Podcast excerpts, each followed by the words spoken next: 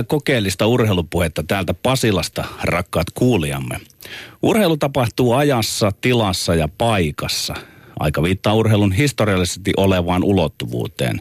Tila taas merkitsee sitä, että urheilu on olemassa eräänlaisena universaalina ilmiönä a priori.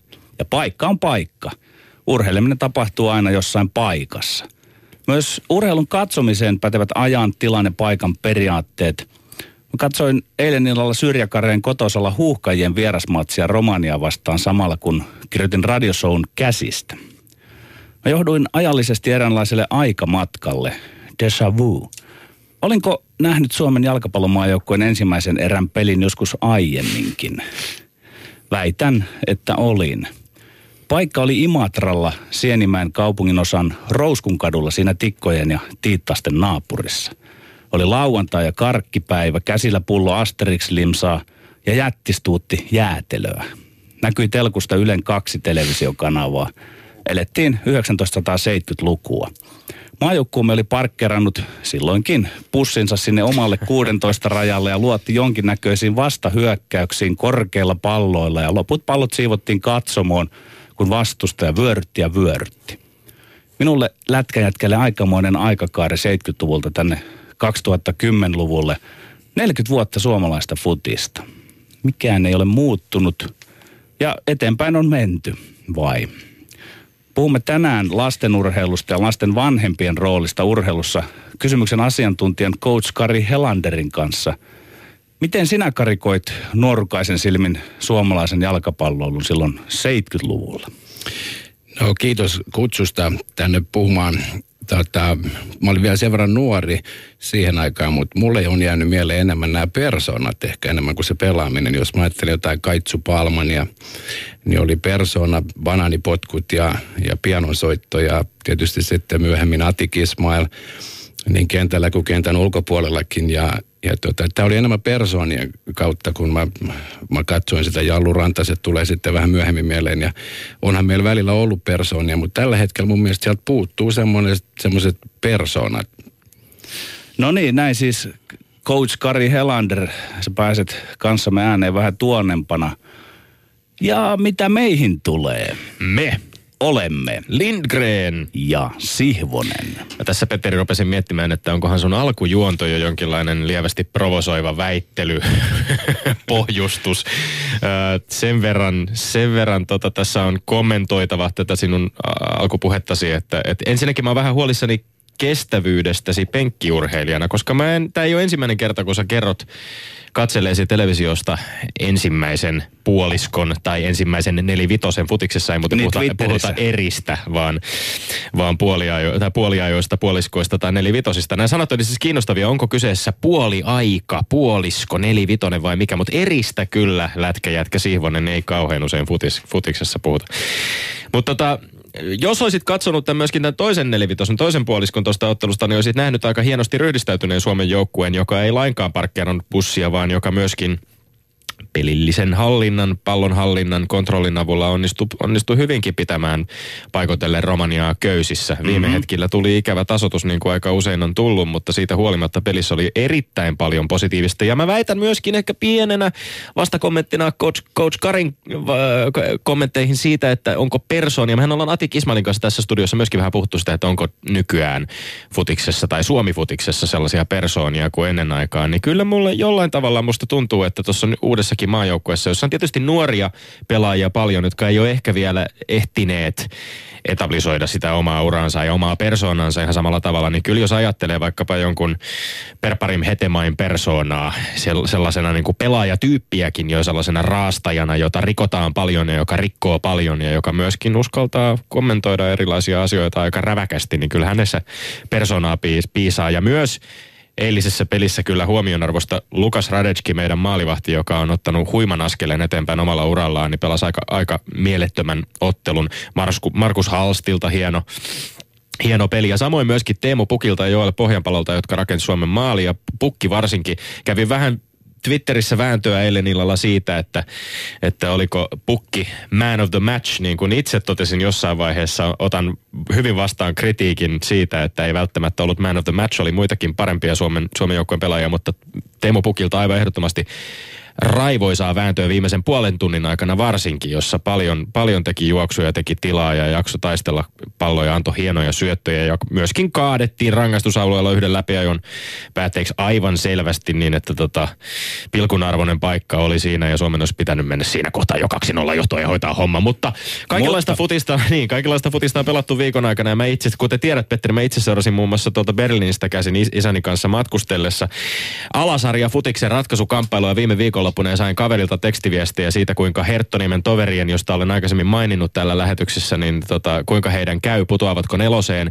Ja aivan käsittämättömien loppu, dramaattisten loppuhetkien seurauksena kahdessa ottelussa sekä Herton omassa matsissa noulaa, eli nousevaa laakaa vastaan Järvenpäässä ja sitten myöskin FC Vantaan ottelussa, kotiottelussa PPJtä vastaan, niin viime minuuttien aikana – Herto onnistui voittamaan oman matsinsa ja Vantaa, joka johti 2-0, niin ihan viime hetkillä menetti johtonsa ja kahteen kahteen päättyi se matsi, joten FC Vantaa putoaa nelosen ja Herto säilyy kolmosessa, mikä minun herttoniemeläistä sydäntäni kovasti tietysti lämmittää. Ja jos tällaisen draamaan päästään meidän tämän viikon omassa väittelyskavassa, niin sitten me voidaan varmasti ainakin onnitella kuuntelijoitamme. Joten annahan mennä, Petteri. Joo.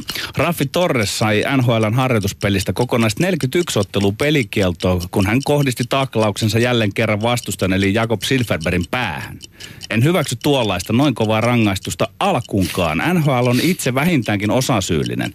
NHL on joutumassa sille kovan kapitalismin pohjoisamerikkalaiselle tielle, jossa kovaksi keitetty dekkari. Eli tässä tapauksessa NHLn kurinpitopäällikkö Stefan Kintaal ilmestyy paikalle, tutkii asian ja keksii syyllisen. Syyllinen on yksilö, mätä omena, joka pitää heittää pois. Yhteiskunta itse on tietenkin terve. Totuus on, että ei yhteiskunta ole terve. NHL ei ole enää terve. Ja miksi? NHL on lähtenyt rajulla kädellä tekemään jääkiekkoilusta ei jääkiekkoilua. Vanhat tutut nujakat loistavat poissaolollaan. Kuuni-instituutio on käytännössä tapettu sukupuuttoon. Ja nämä päähän kohdistuneet taklaukset ovat 2010-luvulla vaan lisääntyneet kuin sienet sateella. Miksi? Väitän, että NHL pelin sisäinen koodi on rikki. Epävirallinen pelaajien kurinpitolaitos ei enää toimi. Kuittivihkoa ei ole. Sikailut rehottavat pahemmin kuin ennen. Alleviivan väitettäni isoilla sanktioilla ei saada hommaa kasaan, vaikka toisin luullaan. Koodin voittanutta ei ole, Koodi pitää ylilyönnit kurissa.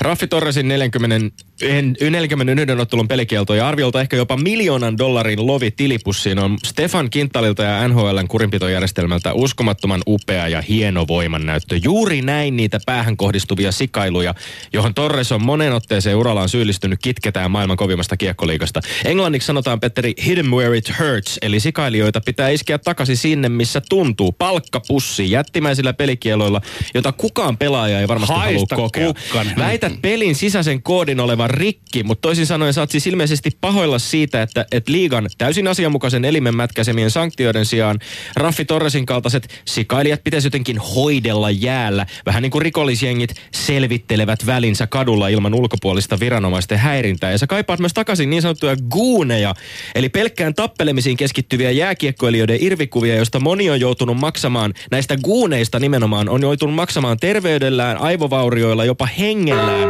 palloilulajin perversin tappelusirkuksen pyörittämisestä. Tämäkö sinun mielestäsi korjaisi rikki olevaa lajia? Tommi, ei voi tehdä tällaisia yleistyksiä, että suurin osa niistä guuneista voi terveydellisesti, fyysisesti, henkisesti vallan hyvin. Ja nyt, mm. nyt tullaan semmoiseen, mihin Miinaan menit tuossa vastaväitteessä, että sä ajattelet, että tätä lajia, urheilua, jääkiekkoa ylipäätään tehdään rahan takia. Ja sitten kun se raha otetaan pois, niin sillä on ikään kuin se vaikutus. Eihän se näin mene, vaan peli, pelissä ollaan koko ajan läsnä. Ei siinä aleta miettimään, että me menetään rahaa. Ja se ei tule ole missään tapauksessa se tekijä, joka Se on aivan sama, näitä- miettiikö, se on aivan sama, miettiikö sanktioitu pelaaja, se on aivan sama, miettiikö sanktioitu pelaaja rahaa vai miettiikö sitä, että Se on myöhäistä 40, miettiä. 40 otteluun hän ei pääse jäälle. Niin. Häneltä viedään mahdollisuus pelata pelata Kyllä, jääkiekkoa, kyllä. jos hän tekee Kyllä. tällaisia temppuja. On. Ja sitten vielä, mikä tässä Ja se on on oikein. Ee, Sitten vielä yksi puoli, mikä tässä asiassa, kun aletaan ulko, ulkopuolelta jälkikäteen ilman, että tämä oma kurinpitolaitos toimii, aletaan mätkimään näitä rangaistuksia. Seuraus on se, että jos siinä käy niin, että pelaajat alkavat siellä jäällä tiedostamaan sen, että tässä pitää varoa vähän palkkapussia ja muita tällaisia ulko Ei, vaan pitää varoa tekijöitä, sitä, että niin tahalleen kohdistaa taklauksen loppuun? päähän. Voisitko kuunnella loppuun? Kun he Kuuntelen. alkavat varomaan tällaisia päähän kohdistuneita taklauksia, niin hups, yhtäkkiä siinä aletaan ehkä varomaan jotain muutakin juttua, eikä enää pelata joukkueelle viimeisen päälle kaikensa antaen.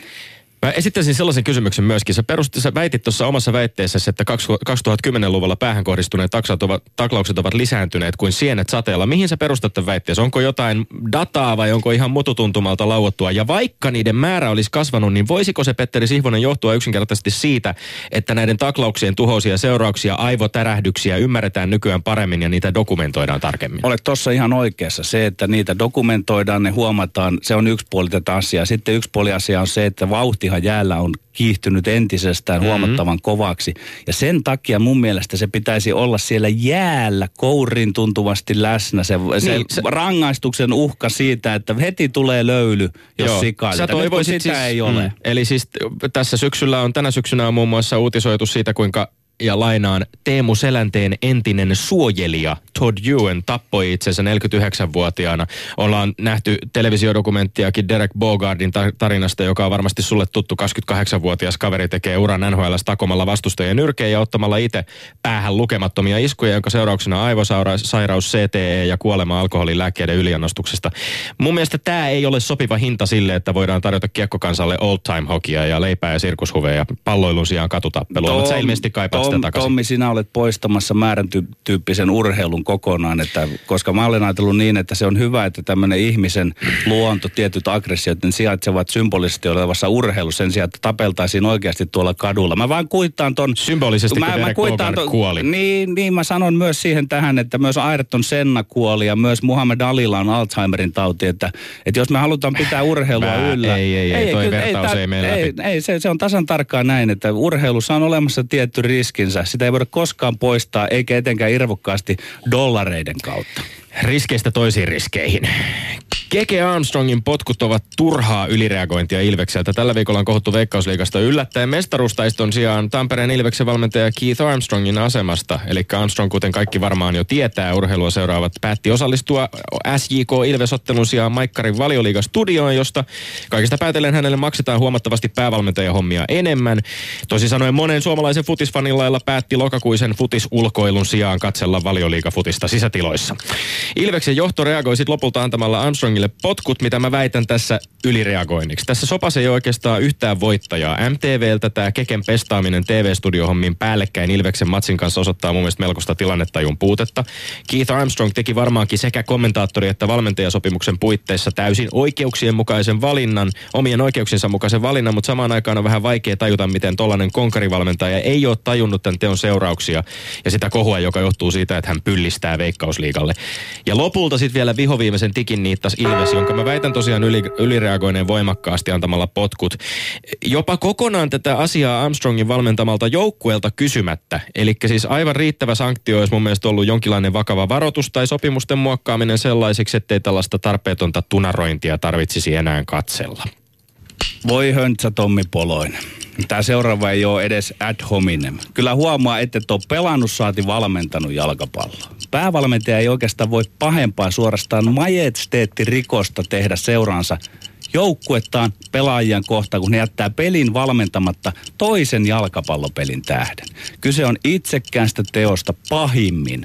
Tässä ei viime kädessä ole kyse siitä, että mitä seuran ja Armstrongin sopimus mahdollisesti sanoo tai ei sano asiasta. Kyse on siitä, että päävalmentaja menettää kasvonsa pelaajien silmin, vaatii suorastaan ylimielistä piittaamattomuutta seuraa, joukkuetta, pelaajaa, teitä kannattajia, yhteistyökumppaneita ja viime kädessä koko suomalaista jalkapalloyhteisöä kohtaan päättää mennä televisiostudio-hommiin oman pelin sijaan.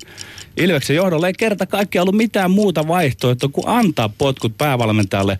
Ja niin muodoin mä väitän, toisin kuin sinä, että oli aivan oikea ja oikein mitoitettu päätös, kun annettiin potkut.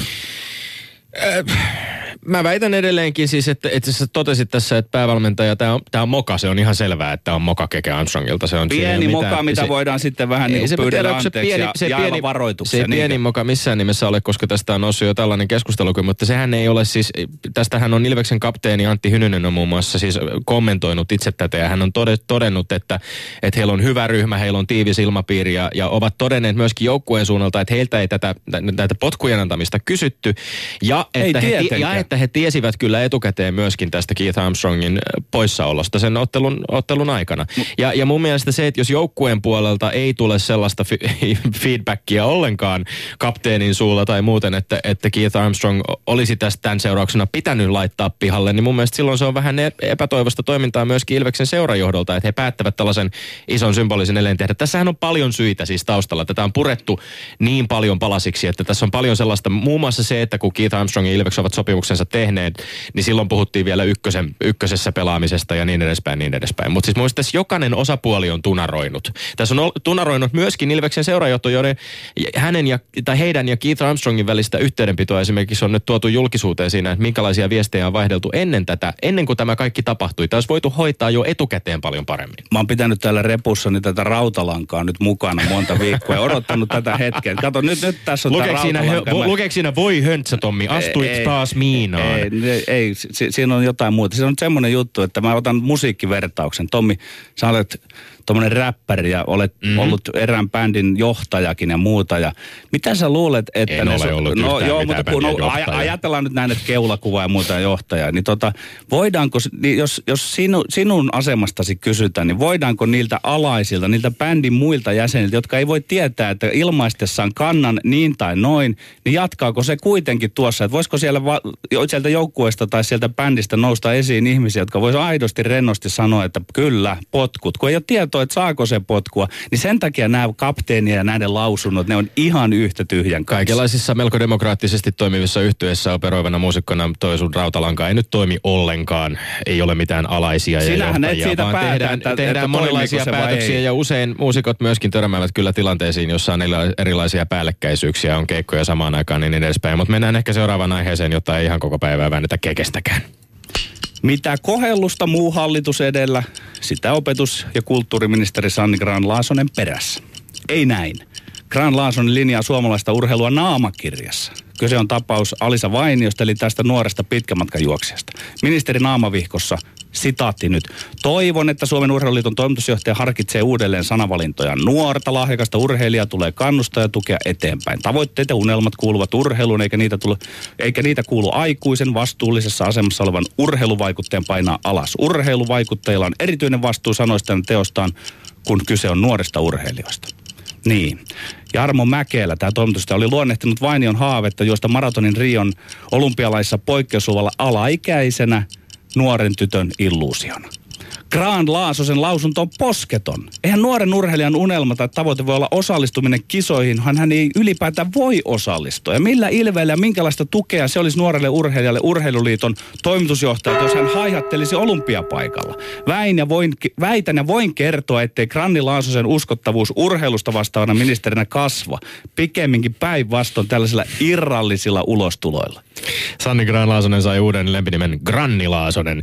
Mennään sillä. Aloitan poikkeuksellisesti tekemään, tekemällä sulle pienen myönnytyksen. Mä oon osittain samaa mieltä kanssasi. Kenties Jarmo Mäkelän kommentteihin puuttuminen ministeritasolta oli hieman liioteltua. Kuitenkin, eihän kyse ollut siitä, etteikö ministeri Graan Laasonen, Jarmo Mäkelä tai takulla edes Alisa Vainio ymmärtäisi tämän tapauksen faktoja. Eli sitä, ettei poikkeuslupaa välttämättä kannata hakea, jos ei sillä ole mitään mahdollisuutta mennä läpi. Mä väitän, että tässä ministerin kritiikissä oli kyse ennen kaikkea siitä, että Mäkelän kommenteissa oli hieman niin sanotun tytöttelyn kaikua. Ja varmasti sinäkin, Petteri, ymmärrät ja tunnustat, että urheilua vaivaa usein varsin patriarkaalinen ja jopa epätasa-arvoinen puhe. Kuvitellaanpa hetki, että kyse olisi ollut esimerkiksi Martti Martin Vainio nimisestä 17-vuotiaasta nuoresta miehestä. Oiskohan Mäkelä tuolloin sanonut, että nuorella pojalla on omat illuusionsa? Ehkä, ehkä ei. Mä itse luulen, että ihan ilman mitään vähätteleviä ajatuksiakaan Mäkelä olisi asettanut nämä sanansa toisin. Alisa Vainiolla nuorella, hienolla naisurheilijalla on varmasti täysin realistinen ja itsevarmuutta uhkuva käsitys omista kyvyistään, mikä on todella hienoa. Ja kaikki kunnia Jarmo Mäkelälle, joka totesi, että ilman, myytä, ilman muuta pyydän anteeksi omaa sanavalintaani. Pahoittelen, etten osannut ajatella asiaa tuolta kantilta. Mutta nyt Sihvonen suuressa viisaudessaan ilmeisesti vaatii Mäkelää perumaan anteeksi pyytönsä.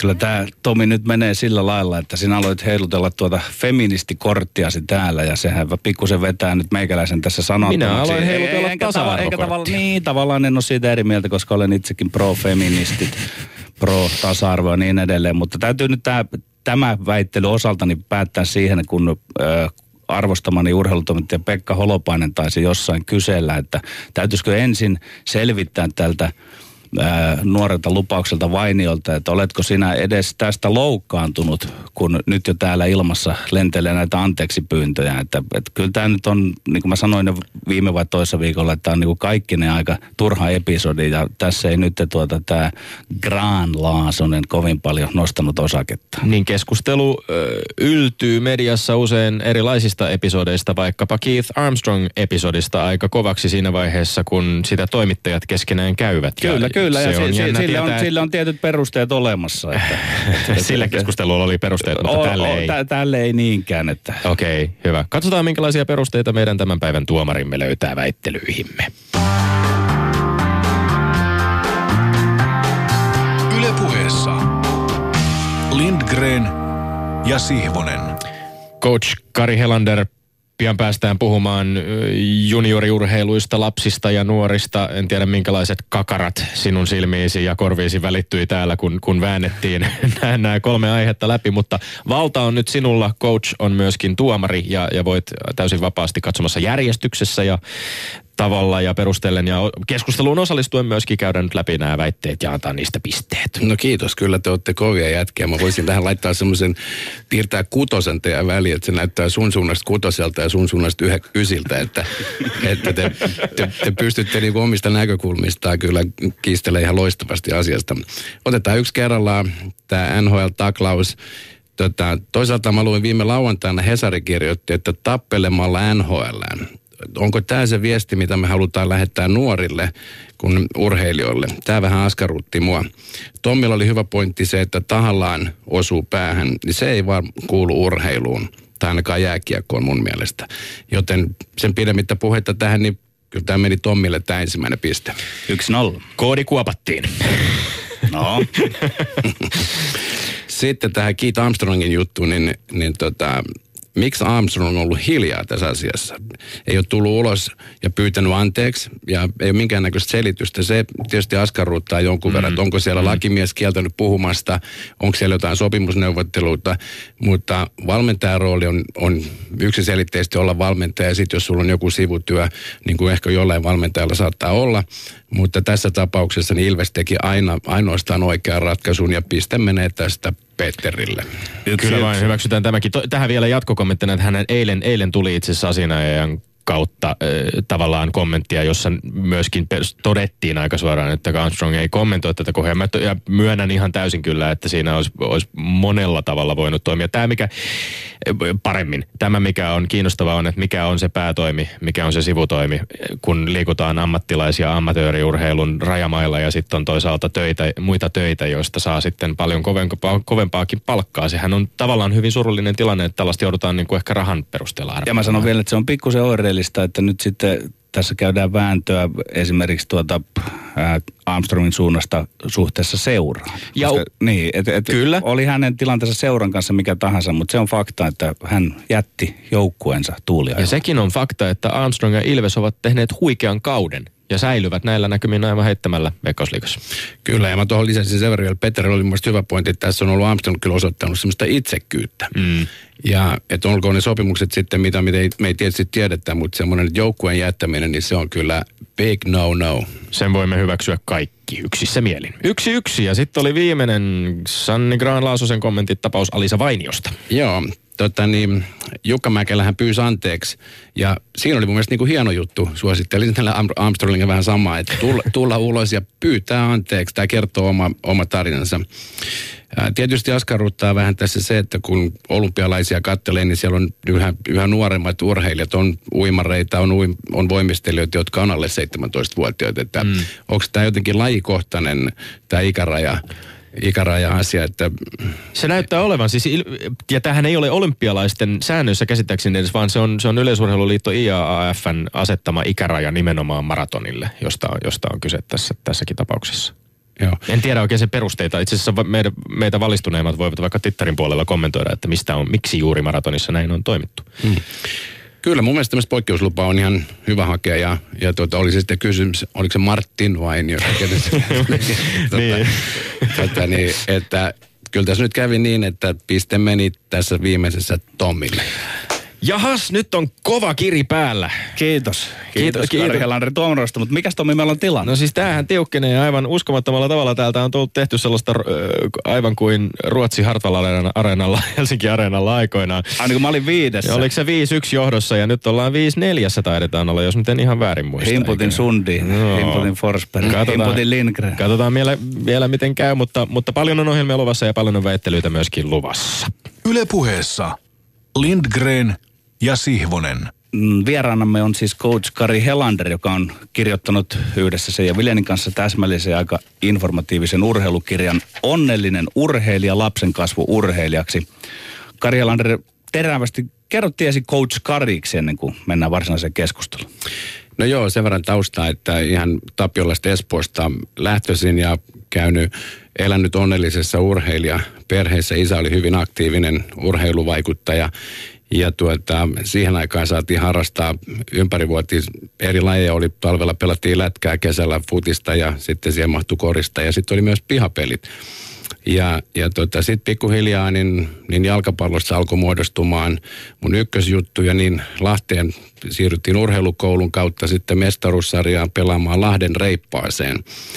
Ja sen vuoden jälkeen sitten lähdin Amerikkaan ja Amerikka vei sitten 30 vuotta menin sinne pelaamaan ja sitten oman pelaajuuran jälkeen siirryin valmentamaan ja olin amerikkalaisessa koulussa valmentajana ja siellä on tapana kutsua valmentajia sukunimellä ja ne olisi kutsunut silloin Coach Hell Hellander, jotakin tällaista, ja siellä sitten sovittiin, että eiköhän tämä Coach Curry mene tuota paremmin, ja siitä se on oikeastaan lähtöisin sitten. Asetetaan Coach Curry sun metodis ytimeen, eli tavallaan lasten vanhempien nahkoihin, mitä ohjeita antaisit, jos vanhempi kärvistelee tyyliin niin kuin ne paljon kärvistelevät lapseni ei saa tarpeeksi peliaikaa? No joo, tämä on ehkä joukkueurheilussa yksi niistä suurimmista kysymyksistä, mitä kuulee tuolla vanhemmilta. Täytyy muistaa, että vanhemman näkökulmasta tämä joukkueurheilu tai yksilölle, niin ne on vain ja ainoastaan yksilöurheilua. Vanhempi tarkkailee sitä, kuinka se lapsi pärjää, kuinka valmentaja kohtelee, kehittyykö lapseni, miten hän mahdollisesti pärjää siinä joukkueessa. Se joukkueen menestyminen ei välttämättä ole se ykkösjuttu. No, kumman paikka se sitten on kysyä siitä peli, peliajasta. Onko se pelaajan vai, vai mahdollisesti vanhemman? Nuorelle pelaajalle on totta kai tosi vaikea mennä valmentajan eteen puhumaan ja kysymään peliajasta. Mutta mun vinkki kuitenkin olisi vanhemmille, että, että puhukaa sen pelaajan kanssa ja vaikka se olisi ehkä nuorikin pelaaja, niin jos se uskaltaa mennä sinne valmentajan eteen ja sanoa, että hei, että mitä mun pitää harjoitella, että mä saisin pelaaja, peliaikaa, niin kyllä se osoittaa sille valmentajalle, että tällä nuorella pelaajalla on hyvää asennetta ja rohkeutta ja haluaa tietysti kehittyä. Valmentajan totta kai täytyy olla tasapuolinen ja tarkastella tilannetta jokaisen pelaajan kannalta. Ja tota, jos vanhempi kuitenkin haluaa mennä keskustelemaan, niin tämä täytyisi aina tapahtua kyllä sitten valmentajan ja, van, ja vanhemman kanssa kaksistaan. Tietysti on myös syytä harkita, että pelaako lapsi sitten loppujen lopuksi oikealla tasolla. Mm. Ehkä kilpajoukkueessa roikkuminen ei olekaan se oikea paikka. Peliaikaa voi tietysti lisääntyä huomattavasti eri tasolla. Täytyy muistaa, että se peliaika kyllä tienataan sitten aina harjoituksissa. Tässä on varmasti suuria eroja lajien välillä ja, ja perheiden ja urheilijoiden välillä. Meillä on todennäköisesti kuuntelijoina tällä hetkellä sekä nuoria urheilijoita että, että varmasti monia myöskin, joiden, joiden lapset harrastaa eri lajeja, harrastaa urheilua. Ja tässä kehotan myöskin itse asiassa osallistumaan keskusteluun Twitterissä hashtagillä LS-puhe. Voitte laittaa omia kysymyksiä, joita mahdollisesti, jotka teitä ehkä askarruttaa joko oman pelaamisen tai, tai sitten ö, lapsen pelaamisen suhteen. Tämä oli mun mielestä kiinnostava, miten, miten totesit ö, nimenomaan siitä, että kuinka vanhemmat mieltävät joukkuelajit yksilölajeina. Mutta ö, koetko, millä tavalla koet itse sen, että onko, onko nuorella urheilijalla, joka joukkueessa pelaa kuitenkin se tavallaan ehkä paljon paremmin selvillä kuin hänen omilla vanhemmillaan se, että mistä on kyse, jos silloin kun urheillaan joukkueessa? No se on hyvä kysymys, koska tota, vanhempien mielestä nämä on aina parhaita nämä omat lapset totta kai. Ja, ja tota, ja valmentaja tietysti katsoo sitä joukkuetta vähän eri näkökulmasta. Tässä oli mielenkiintoista myös se, että kun sä sanoit, että eri lajeissa on eri lailla. Esimerkiksi voimistelussa, kun mä oon tutustunut, käynyt pitämässä seminaareja tuolla Olarin voimistelijoille, maailmestarijoukkueidenkin tota, vanhemmille, niin, niin siellä ei ole peliaikaongelmaa. Siellä kaikki saa pääsee siihen näytökseen, mutta siellä se peliaikaongelma on se, että kuka pääsee eturiviin. Mm. ja kuka on takarivissä. Et siellä on se oma kilpailu, että tämä on kyllä lajikohtainen asia. Huomiosta on tavallaan niin kuin kyse mm. kaikissa tapauksissa. Kyllä. Jos mennään eteenpäin näissä mahdollisissa vanhempien tuskapisteissä, ää, joku vanhempi ajattelee, lähes joka päivälle on oma harjoituksensa. Onkohan se jo liikaa? Niin, monipuolinen harrastaminen on tietysti hyväksi, mutta lapselle saa sanoa myös ei. Ja ehkä se vanha sanonta on, että ei makea mahan täydeltä, pätee tässäkin. Tämmöinen innokas lapsi niin ei välttämättä tunne omia rajojaan ja tässä tulee vanhemman rooli kyllä pitää huolta siitä, että lapsi saa riittävän levon ja ravinnon ja että perheellä on myös muutakin aikaa kuin nämä vain nämä lasten harrastukset. Saattaahan tietysti olla, että lapsi ei ole vielä löytänyt sitä suosikkilajejaan ja haluaa kokeilla eri lajeja. Mm. Ja harrastuksen taso on tietysti syytä miettiä, että onko kilpa vai höntsä vai mikä, mikä se mahdollisesti on.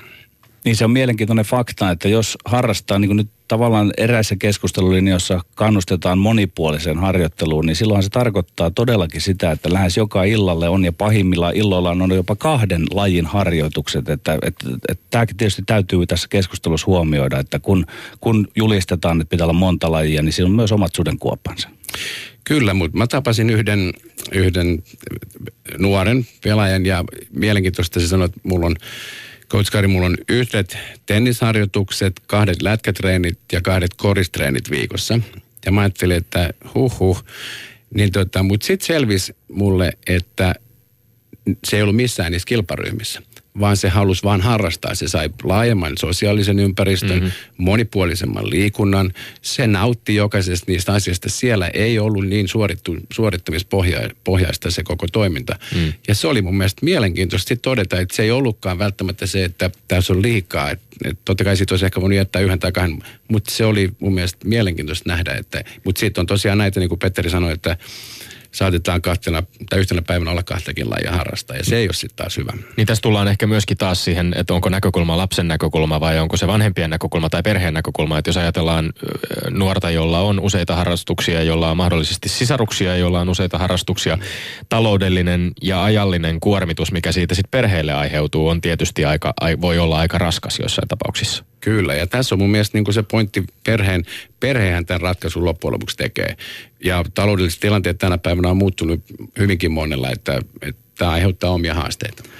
Paljon sanotaan, että lapsi tekee lajivalinnan kun sanoit Coach Kari tuossa äsken, että perheitä niitä ratkaisuja aika pitkälle tulee, niin mun mielestä siinä on pikkusen harhaa, että lapsi tekisi, mitä nuoremmista lapsista on kyse, niin kyllä se vaan, ei lapsi itse hakeudu taitoluistelun pariin, vaan kyllä vanhemmat vie. Ja missä näkisit, että tämä raja niin kulkee, että missä kohtaa valta pitäisi olla lapsella, missä, milloin vanhemmilla? No mä luin sellaisen mielenkiintoisen artikkelin tässä viime viikolla ja musta se oli niin yksinkertaisen hyvä ratkaisu. Se oli tämmöinen, kun lapsi miettii, että minkä lain nuorena valitsisi, niin vanhemmat veis takapihalle kaikki mahdolliset pallot. Fudispallot, korispallot ja kaikki mahdolliset mailat, lätkämailat, säbämailat ja hyppynarut ja vannerenkaat ja kaikki mahdolliset urheiluvälineet. Ja sitten tämä vanhempi alkaisi heittelee palloa sen lapsen kanssa siellä. Ja jos se lapsi heittää sen takaisin tai vie sen johonkin koriin tai ottaa mailan käteen tai haluaa hyppiä hyppynarua, niin siellä sitten huomataankin, että hei, toi fudispallo ei olekaan liikkunut tuolla yhtään. Ja isällä on saattanut olla urheilu, futisurheilutausta, niin se huomaakin sen, että, että tämä lapsi tykkääkin ihan toistaisesta. Sitten kun se huomaa, se lapsi sen, että, tai vanhempi huomaa, että tämä on sen juttu, niin vie se sitten katsomaan se voimistelunäytös tai se lätkämatsi tai se fudismatsi. Ja kun se, van, kun se lapsi siellä sanoo vanhemmalle, että hei, mahdun olla toi, niin sitten se lähtee sieltä lapsesta. Tapahtuu tämmöinen ihailun kautta myöskin omien kykyjen, omien lahjakkuuksien vahvistuminen tai se innostumisen vahvistuminen kyseisiin lajeihin. Niin, ja tässä on niin kuin, että ei mennä vanhempien ehdolla, vaan ihan oikeasti aidosti löydetään se, että mikä palo siellä lapsessa on. Niin aika usein se, että onko vanhempien näkökulma tai vanhempien pyrkimys sitten mikä tahansa, niin, niin semmoinen jotenkin ääripää ehkä näyttäytyy myöskin, kun näistä asioista keskustellaan, tulee tavallaan semmoinen Andre Agassimainen, että se on niin kuin melkein teipattu kiinni väkisin se tennismailla käteen ja mm. tätä sinä pelaat, koska, koska se on nyt päätetty. Joo, suosittelen kaikille lukemaan. Siinä on aivan huipputarina. Ne, jotka ei tunne tarinaa, niin isä, isä teki väkisin Andre Agasista pelaajan, Dennis pelaajan ja lopetti sitten. Ja kuitenkin siinä se suurin pointti siinä loppujen lopuksi on se, että se avasi Las Vegasiin semmoisen paikan Steffi Grafin kanssa, johon kaikki lapset saa tulla ja harrastaa mitä ne haluaa. Joo, eli Andre Agasin Open elämänkerta, joka, joka tosiaan on, on suomennettukin ja voidaan lämpimästi suositella. Juuri näin. Suomessa on muodostumassa lähes yhteiskunnalliseksi ongelmaksi. Se on tämmöistä niin kuin liikunnan näkökulmasta, jopa kansanterveyden näkökulmasta se, että meillä on aikamoinen tämä drop-out-ilmiö eri lajeissa ja jopa niin kuin suhteessa urheiluun, että, että meillä taitaa 11-14-vuotiaat lopettaa ää, aika laajamittaisesti. Miten tätä kommentoit Kari Helander? Niin me ollaan kärjessä kansainvälisissä tilastoissa. Tätähän yleensä tavoitellaan. Va- joo, valitettavasti tässä tilastossa me ollaan kärjessä. Ja, ja mistä se johtuu sitten, että me ollaan kärjessä, niin se muodostuu pienistä puroista semmoiseen isoon mereen. Ja yhtenä isona asiana siellä on vanhemmat. Ja kuinka vanhemmat olettaa näin suorituspaineet ja, ja tota, että tämä on huolestuttavaa meille yhteiskunnallisesti, että ne lapset lopettaa, onko se sitten ja yksipuolista liikuntaa, että joudutaan seurat sitoutua, sitouttaa sut vaan yhteen lajiin tässä on monia asioita, mitä on hyvä syytä käydä, kyllä käydä läpi. Ne numerot oli siis aika, aika häkellyttäviä. Kyllä, 58 prosenttia tytöistä 11-14-vuotiaista lopettaa harra, liikunnan harrastamisen ja pojista 55 prosenttia. Hello. Onko tässä mahdollisesti kyse siitä, että äh, sanotaan suomalaisen lastenurheilun kontolla on tietyllä tavalla muutakin kuin se harrastaminen, vaan näistä lapsista ollaan ikään kuin liian varhain ehkä tekemässä huippuurheilijoita. Ja nyt sitten tämä huippuurheilijuus ja se polku on ikään kuin vanhempienkin mielissä se suo, suositumpi. Vanhemmat ajattelee, että kun minä tästä näin ja näin paljon maksan, niin en mä sinne harrasteluun, sinne höntsän piiriin pistä niitä lapsia. Että onko tämäkin vääristynyt tavallaan, että, että meitä, meillä yritetään tunkea siihen huippuurheiluputkeen niitä lapsia – ja sitten sehän on semmoinen suppilo, mistä pääsee ulos vaan siellä aikanaan ihan vain muutamat. Että mahtaako tämä aiheuttaa tätä urheilun jättämistä, lopettamista? Joo, tosi hyvä pointti. Vanhemmilta kun kysytään, niin siellä on tämä menestyminen ja pärjääminen ja, ja ehkä dollarin kuvat tai eurojen kuvatkin silmissä ja se on valitettavaa. Mutta kun lapsilta kysytään, että mikä on heille tärkeintä, niin mä opin kaksi uutta sanaa tästä raportista. Ja toinen on niin hieno sana kuin urheiluhengailu. Eli nämä lapset hmm. haluaa hengailla urheilun kanssa. Ja toinen sana oli relahakuisuus liikunnan kautta. Ja ne on mun mielestä kaksi tosi makeita sanaa, jos me saadaan nämä lapset pysymään vaikka 6-17-vuotiaaksi, niin niistä sitten saattaakin vielä tulla huippua. Kun nyt kun ne lopettaa 11-14-vuotiaana, niin me menetetään tosi paljon huippuja. Hengailussa varmaan, urheiluhengailussa, hieno sana, pitää ruveta käyttämään. Urheiluhengailussa varmaan on hyvin pitkälti myöskin kyse sitten siitä sosiaalisesta ympyrästä, siitä sosiaalisesta ulottuvuudesta. Ja sitten taas toisaalta jos rela-hakuisuus, kun se oli, Joo. jos sitä ajatellaan, niin siinä varmaan, jos nuoren näkökulmasta sanoo noin, niin se, se kuitenkin tavallaan viittaa myöskin siihen, että halutaan henkisesti jotenkin olla niin kuin rennossa ja hyvässä tilassa. Eli tavallaan tämmöinen sosiaalinen ja psyykkinen hyvinvointi niin kuin välittyy nuorten kautta, että se on heille tärkeää. Se on sitä onnellisuutta onnellisuutta ja liikunnan kautta sitä iloisuutta ja se on, se on nimenomaan sitä, mitä tässä kirjassakin tuodaan, tuodaan esille. Ylepuheessa Lindgren ja Sihvonen. Miten Kari Helander, onko vanhempi vanhempi tämmöiselle urheilevalle lapselle vai onko vanhemmista tullut tämmöisiä asiakkaita? Ja koska asiakas on aina oikeassa, koska hän maksaa. Mun mielestä siinä saattaa olla yksi tämmöinen suomalaisen lastenurheilun akilleen kantapää. Ja todellakin seuraus voi olla se, että kun urheilussa on hankala mennä niin, että sillä sijoitetulla eurolla saa tasalaatuista euron palvelua, niin mitäs nämä olikaan nämä termit, mitä tuossa äsken sanoit, niin haluaako vanhempi edes laittaa euroa, että hän saa vain hengailua? No mun täytyy, mä haluaisin Petteri tietää ensiksi, että kuka on keksinyt tämän lau, lausahduksen, että asiakas on aina oikeassa. Joo. Tämä kuulostaa mun mielestä vähän joltain tavarataloketjun päälliköltä ja sanoi, että joka osastolle, että asiakas on aina oikeassa. Ei asiakas ole aina oikeassa, vaikka se maksaakin. Et täytyy muistaa se, mutta että tietysti asioista on syytä neuvotella vanhempien kanssa, että ehkä mistä se kenkä puristaa. Vanhemmalla ja valmentajalla on omat roolinsa ja tehtävänsä Tietysti tänä päivänä nämä maksut on aika hurjia, kun, kun lasketaan, että siellä on jäsenmaksut, kuukausmaksut, turnausmaksut, varustemaksut, että kun vanhemmat vetää siihen viivan alle, niin se on aika huikea määrä sitten loppujen lopuksi vain yhden lapsen kohdalta. Saattaa tosiaan olla niin kuin se Tommi sanoi, että on useampikin lapsi, jotka sitten harrastaa, mm-hmm. ja eikä välttämättä urheilu, ehkä joku toinen harrastus, joka vie niin. Ja lajikohtaisesti ne saattaa vielä ajoittua sillä tavalla, että sieltä tulee sitten hy- hyvinkin iso summa maksettavaksi yhdellä kertaa. Ja täällä Twitterin puolellakin itse asiassa Niina, kommentoitiin Niina Tapaninen, toi esiin myöskin sen, että maksut nousevat aika jyrkästi harrastaessa. Eli sekin voi olla yksi selittävä tekijä siihen, että minkä takia tietyssä iässä sitten lopettamista tapahtuu paljon.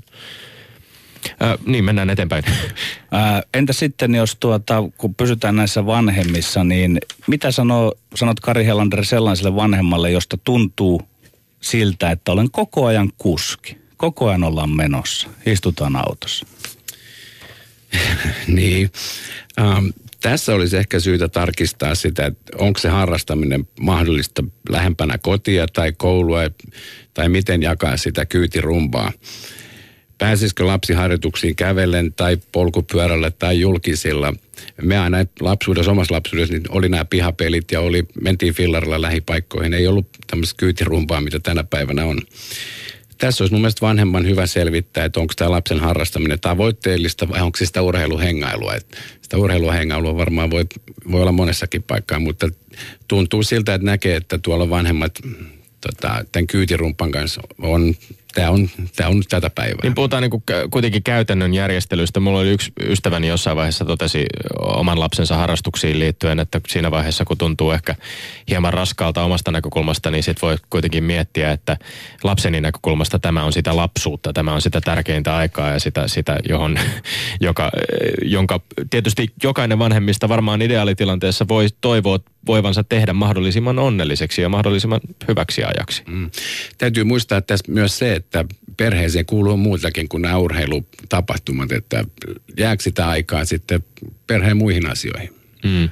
Tässä tämä raha, mulla itse asiassa, kun aikaisemmin meinas, meinas lyödä vähän tyhjää, mun piti kommentoida vielä jatkoksi tähän, mitä Petteri sanoi nimenomaan siitä euron investoimisesta, niin se jollain tavalla särähtää jo itsellä ajatuksena, että et, et voiko olla niin, että on vanhempia, jotka ihan aidosti kokevat, että kun he maksavat lapsensa harrastuksista, niin että tekevät jonkinlaista investointia, joka sitten niin kuin ihan konkreettisesti jopa toivotaan maksavan itsensä takaisin jossain vaiheessa. Eikö tässä kuitenkin ole kyse, jos nyt jonkinlaisesta investoinnista, niin nimenomaan investoinnista lapsen hyvinvointiin? Joo, tämä on tämä investointi varmasti tulee niissä vanhe, tai niillä vanhemmilla, joissa on mahdollisuus päästä ammattilaiseksi ja saada takaisin korvausta. Sitä on se sitten jääkiekko ja jalkapallo, mutta että on, meillä on paljon lajeja, missä ei löydy ammattilaisia. Esimerkiksi voimistelu ja, ja mahdollisesti muut, että se ei, se ei ole niinkään investointina. Et, et, ehkä nämä lajit, missä meillä on media, seksikkäitä lajeja, jääkiekot ja muuta, niin näissä nähdään sitä investointia. Ja aika epärealistisia odotuksia Kyllä. ehkä monilla vanhemmilla. Me ollaan nyt lähinnä puhuttu tässä lapsista, urheilevista, harrastavista lapsista ja heidän vanhemmistaan. Jos otetaan keskustelun mukaan valmentajat ja peräti koululaitos ja sitä mukaan opettajat. Tämä koko ongelmatiikka mun arvion mukaan on nykyään sen suuntainen, että aika lailla silloin kun me olimme nuoria, jos töppäsin koulussa, niin isä asettui tavallaan koulun puolelle. Mutta nyt jos siellä koulussa on jotain hässäkkää tai treenit eivät ole isän äidin mielestä riittävän laadukkaita, niin syypää löytyy opettajista, valmentajista. Miten coach Kari tätä kommentoit? No näin se menee. Jos lapsi ei kehity, niin se on valmentajan vika, tai jos lapsi ei opi, niin se on opettajan vika. Että, että näin se menee pitkälle, että, että, että olisiko siihen, mitkä, autatko sinä myös valmentajia? Kuinka käsitellä näitä tällaisia tilanteita, jossa tuota, itsekin olet ollut valmentaja ja olet kokenut varmaan useita tilanteita, jossa, jossa tullaan syyttämään suorastaan ja pannaan kaikki coachin piikkiin? Joo, mulla on, mulla on oma seminaari valmentajille ja oikeastaan se vanhempien toive val, valmentajilta on se, että tämä kommunikaatio toimisi. Ja, ja tota, valmentajat niin kauan, kun ne pystyy ottaa nämä val, vanhemmat lähelle, ole avoimia, ole rehellisiä niiden kanssa, niin niiden on helpompi elää. Mutta jos tähän syntyy semmoinen jännittynyt suhde, niin siitä saattaa tulla koko kaudeksi kaikkein suurin riesa näistä vanhemmista. Että semmoinen avoin, rehellinen puhe näiden vanhempien kanssa on äärimmäisen tärkeää. Mä ymmärrän, että siellä on nuoria valmentajia ja niiden on hyvin vaikea lähteä puhumaan vanhemmille, jotka on vanhempia ja, ja muuta, mutta että tähän mä vaatin, tähän mä niin toivoisin, että me saataisiin semmoista valmentajille enemmän avoimuutta ja rehellisyyttä vanhempiin päin, että se kommunikaatio toimisi tämän lapsen hyvinvoinnin takia. Niin nuoren valmentajan on varmasti vaikea luoda sitä auktoriteettia suhteessa vanhempiin, jos vanhemmat täsmäröivät kovin voimakkaasti. Tulee jotenkin mieleen se, että, että onko nykypäivänä vanhemmilla riittävästi, ja tässä tullaan tietysti kysymykseen myöskin koulunkäynnistä ja luottamuksesta opettajiin, luottamuksesta myöskin omiin lapsiinsa ja ehkä siihen kykyyn, lapsen kykyyn käsitellä myös niitä pettymyksiä tai niitä hankalia tilanteita, koska jos me itse ajattelen vaikkapa omaa hyvin epäonnistunutta juniorifutaajan lyhyttä uraani, jolloin, jolloin jouduin aika nopeasti kohtaamaan sen faktan, että, että ainoa pelifilosofia, mikä mulla pyöri päässä, oli älä syötä mulle. ja, ja tavallaan niin kuin tajusin, tajusin kyllä, että kykyjä puuttuu ja, ja joutui sellaiseen tilanteeseen, jossa sitten niin pyrki välttämään pettymyksiä ja mokia, mutta kuitenkin silti jollain tasolla nautin siitä tekemisestä ja siellä mukana olemisesta kokemuksesta ja jopa siitä, että mä nämä kokemukset kävin läpi. Mutta onko me, me vanhemmat nykyään vähän liian, tunnutaan niin kuin liikaa varjelevan sitä, ettei, ettei lapselle tulisi paha mieli millään? No joo, tämä epäonnistumisen pelko, tähän on yksi mun lempiaiheista ja mä oon rakentanut seminaarin pelkästään jo tästä aiheesta vanhemmille. Nyt täytyy muistaa, ja tämä on tärkeää, sille lapselle on tärkeintä, mitä hän olettaa vanhemman ajattelevan hänestä. Mm. Eli annetaanko me vanhemmat lapselle se tunne, että me rakastetaan yhtä paljon, vaikka lapsi epäonnistuisikin. Ja tietysti meidän täytyy aina muistaa vanhempana, että kuinka me reagoidaan silloin, kun se lapsi e- epäonnistuu. Mulla on toinen seminaari, joka on nimeltään kehon kieli kentän laidalla.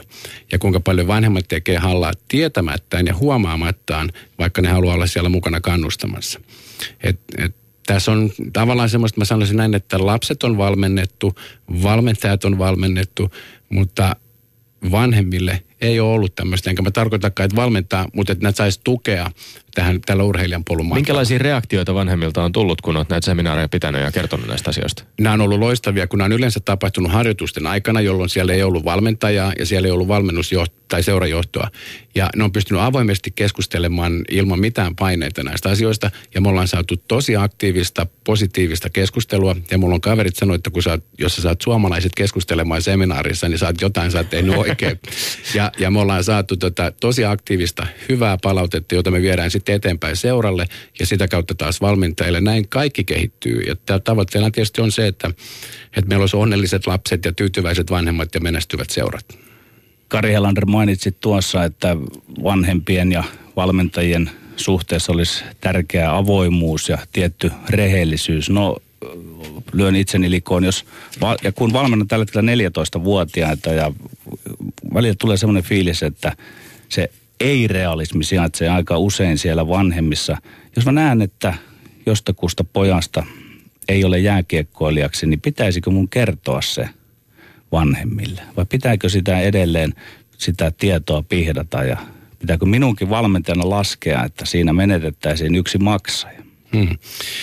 Hyvä pointti ja mun mielestä tässä on valmentajalla semmoinen vastuu tavallaan, että, että jos siellä harjoituksissa ei mene hyvin, ja sanotaan nyt vaikka, että meillä olisi kymmenenvuotias Emma, joka, joka tulee itkien tai itku, itku kurkussa pari kertaa, niin kyllä mä valmentajana sanoisin, että hei, saaks mä puhua sun kanssa hetken vanhempien kanssa, että onko kaikki okei. Okay? Tai jos sille Emmalla onkin mennyt tosi hyvin, niin mä voisin sanoa, että hei, Emmalla on ollut tosi hyvä tota, pari viikkoa, että, onks, että haluan tietää. Tämä olisi pieni ele, mutta tämän vanhemman näkökulmasta se saa, että hei, toi coachi välittää ja sä saat sen fiiliksen siihen. Niin, niin tota, mun mielestä tämä kommunikaatio on äärettömän tärkeä. Vastatakseni tuohon kysymykseen, että pitäisikö se vaihtaa lajia tai, tai lopettaa tai, tai sanoa, niin, niin tota, ei me sitä sen lapsen unelmaa haluta, haluta et, et, tota, ehkä sieltä löytyy sellaisia asioita, mitä vanhemman kanssa voisi viettää vaikka aikaa sieltä takapihalla ja kehittää lastaan. Tätä ehkä usein monet nuorten tai lasten kanssa työskentelevät ihmiset, puhutaan sitten opettajista, nuoriso-ohjaajista, valmentajista tai kenestä puhutaankaan, niin saattavat arastella pitääkö paikkansa, että saattavat tarastella ehkä liikaa myöskin sitä, että he jollain tavalla ottavat vähän niin kuin semmoista kokonaisvaltaisempaa kiinnostusta lapsen elämään tai että he asettuisivat myöskin sellaiseen. Mä itse vahvasti muistan omasta lapsuudestani, nuoruudestani, että oli jollain tavalla hienoa huomata, että on jotain opettajia ja jotain tällaisia aikuisia ihmisiä, jotka eivät ole omat vanhemmat, jotka myöskin osoittavat välittävänsä ja jollain tavalla olevan niin kiinnostuneita, mitä omassa elämässä tapahtuu. Mm kyllähän meillä jokaisella tämmöisessä kolmiossa, jos me sanotaan lapset ja valmentajat ja vanhemmat, niin meillä on jokaisella oma rooli. Siellä lapsen roolissa on tietysti se nauttiminen siitä lajista lähtökohtaisesti ja ihmisenä kehittyminen ja valmentajan roolina on sitten opettaa sitä lajia, joukkuehenkeä ja, ja niin poispäin. Siellä on oma rooli. Ja vanhemmalla on sitten oma rooli siellä olla se perheen yhteisöllisyyttä kehittää ja, ja, ja tota, viestittää sitä valmentajan viestiä sinne lapsille. Että kyllä tässä jokaisella on tavallaan niin semmoinen oma lokeronsa, että niin kauan kuin me ei astuta toinen toistemme varpaille, eli vanhemmat lähtee valmentaa, niin sitten me ollaan väärällä, väärällä tiellä. Tai jos se valmentaja ei kommunikoi sen vanhemman kanssa, niin kyllä sieltä sitten tulee jossain vaiheessa vastaan, että tämä ei nyt me ihan putkeen. Ylepuheessa Lindgren ja Sihvonen. Coach Kari Helander, kuinka luotettavaa tietoa vanhemmat voivat saada lapsiltaan siitä, että miten tänään se treeni meni, koska sehän se kysymys on useimmiten, sitä ei juuri sen enempää syvennetä, kysytään, että miten meni ja mikä arvioisi mukaan useimmiten se vastaus on. Joo, tämä on vanhemmilta tulee jatkuvasti, että Coach että mä en saa mun lapsilta vastausta, että miten siellä menee. Ne sanoivat, että hyvin meni. Ja, ja, tota, ja sitten jos varsinkin jos valmentajat ei kommunikoida vanhempien kanssa, niin vanhemmalla totta kai tulee se ajatus, että mä maksan tästä touhusta, mutta mä en saa mistään mitään tietoa, että ei tule lapsilta eikä tule vanhemmilta. Yleensä tuntuu olevan se, että mitä vanhemmaksi nämä lapset teiniäksi tulee, niin sitä vähemmän se keskustelu vanhempien kanssa toimii. Toisaalta sitten tulee semmoisia hetkiä, kun vanhemmat sanoo, että ainoa hetki, kun mä saan keskusteltua tyttäreni kanssa on, kun mä laitan hänet sänkyyn niin siinä, että äiti jää tähän juttelee. No milloin isät juttelee sitten lasten poikiensa kanssa, niin se tuntuu olevan se, että niin se, on, se tapahtuu sitten saunassa. Onko siinä semmoinenkin puoli tässä asiassa, kun mä itsekin olen taitoluistelija tyttäreni Oona aina vastasi kanssa juuri tähän tyyliin, että ihan hyvin meni. Mutta onko siinä mahtaakseni olla myös se, että se on pikkusen niin kuin lapsella tarve miellyttää vanhempiaan ja kun sieltä hyvin harvoin tulee sitä vastausta, että, että ei nyt ihan mennyt putkeen ja ole niitä ja niitä ongelmia, ei suju, valmentaja on huono ja näin. Et, et, et, mistä tässä on kysymys, että se viesti vääristyy? Joskus saattaa olla niin, että nämä lapset pelaa vähän toinen toisiaan vastaan, valmentaja ja vanhempi, että, että siellä tapahtuu näin ja, ja, ja tapahtuu näin. Että mä oon joskus nähnyt näitä tilanteita, kun on tullut semmoinen epä, epäselvä viesti tavallaan sieltä kentältä, että mitä siellä, mitä siellä tosiasiassa tapahtuu. Ja, ja tota, mutta että tässäkin mä jotenkin tähdennän sitä, että valmentajien ja vanhempien yhteistyö kommunikaation kautta selvittää monta asiaa etukäteen ja kaikki tapahtuu vain tämän yhteisen lapsen hyvinvoinnin ja onnellisuuden takia. Tätä kuunnellessa tulee, itselleni ei ole lapsia, en, en, en ole kokenut tätä niin kuin vanhemman näkökulmasta, mutta tätä kuunnellessa tulee sellainen tunne, että et, et koska kommunikaatio on kaiken ytimessä ja se tavallaan, että me ymmärretään, mistä tässä on kyse, mikä mihinkin lajiin liittyy. Ja, ja jos ajatellaan näitä ongelmia, mitä on, että miten niiden yli päästään, niin tulee tunne siitä, että tässähän olisi valtava tarve hyvin, hyvin perusteelliselle koulutukselle, jossa siis niin kuin tavallaan olisivat sekä valmentajat että vanhemmat mukana ja jollain tavalla se kommunikaatio saataisiin rullaamaan paremmin mahdollista. Onko meillä tänä päivänä jotenkin resursseja tai mahdollisuutta? Itse olet tietysti tätä työtä tehnyt ja, ja, ja kirjan myötä ja, ja myöskin seminaarien myötä ollut sitä tekemässä, mutta tehdäänkö sitä tarpeeksi? Mä luulen, että tätä ei tehdä ollenkaan tarpeeksi. Mä olen tällä hetkellä tuolla valossa hyvin pitkälle meillä on neuvottelusta valtakunnallisesti, kuinka tätä asiaa saataisiin viettyä eteenpäin. Ei ainoastaan kehä kolmosen tai kehä ykkösen mm. sisällä.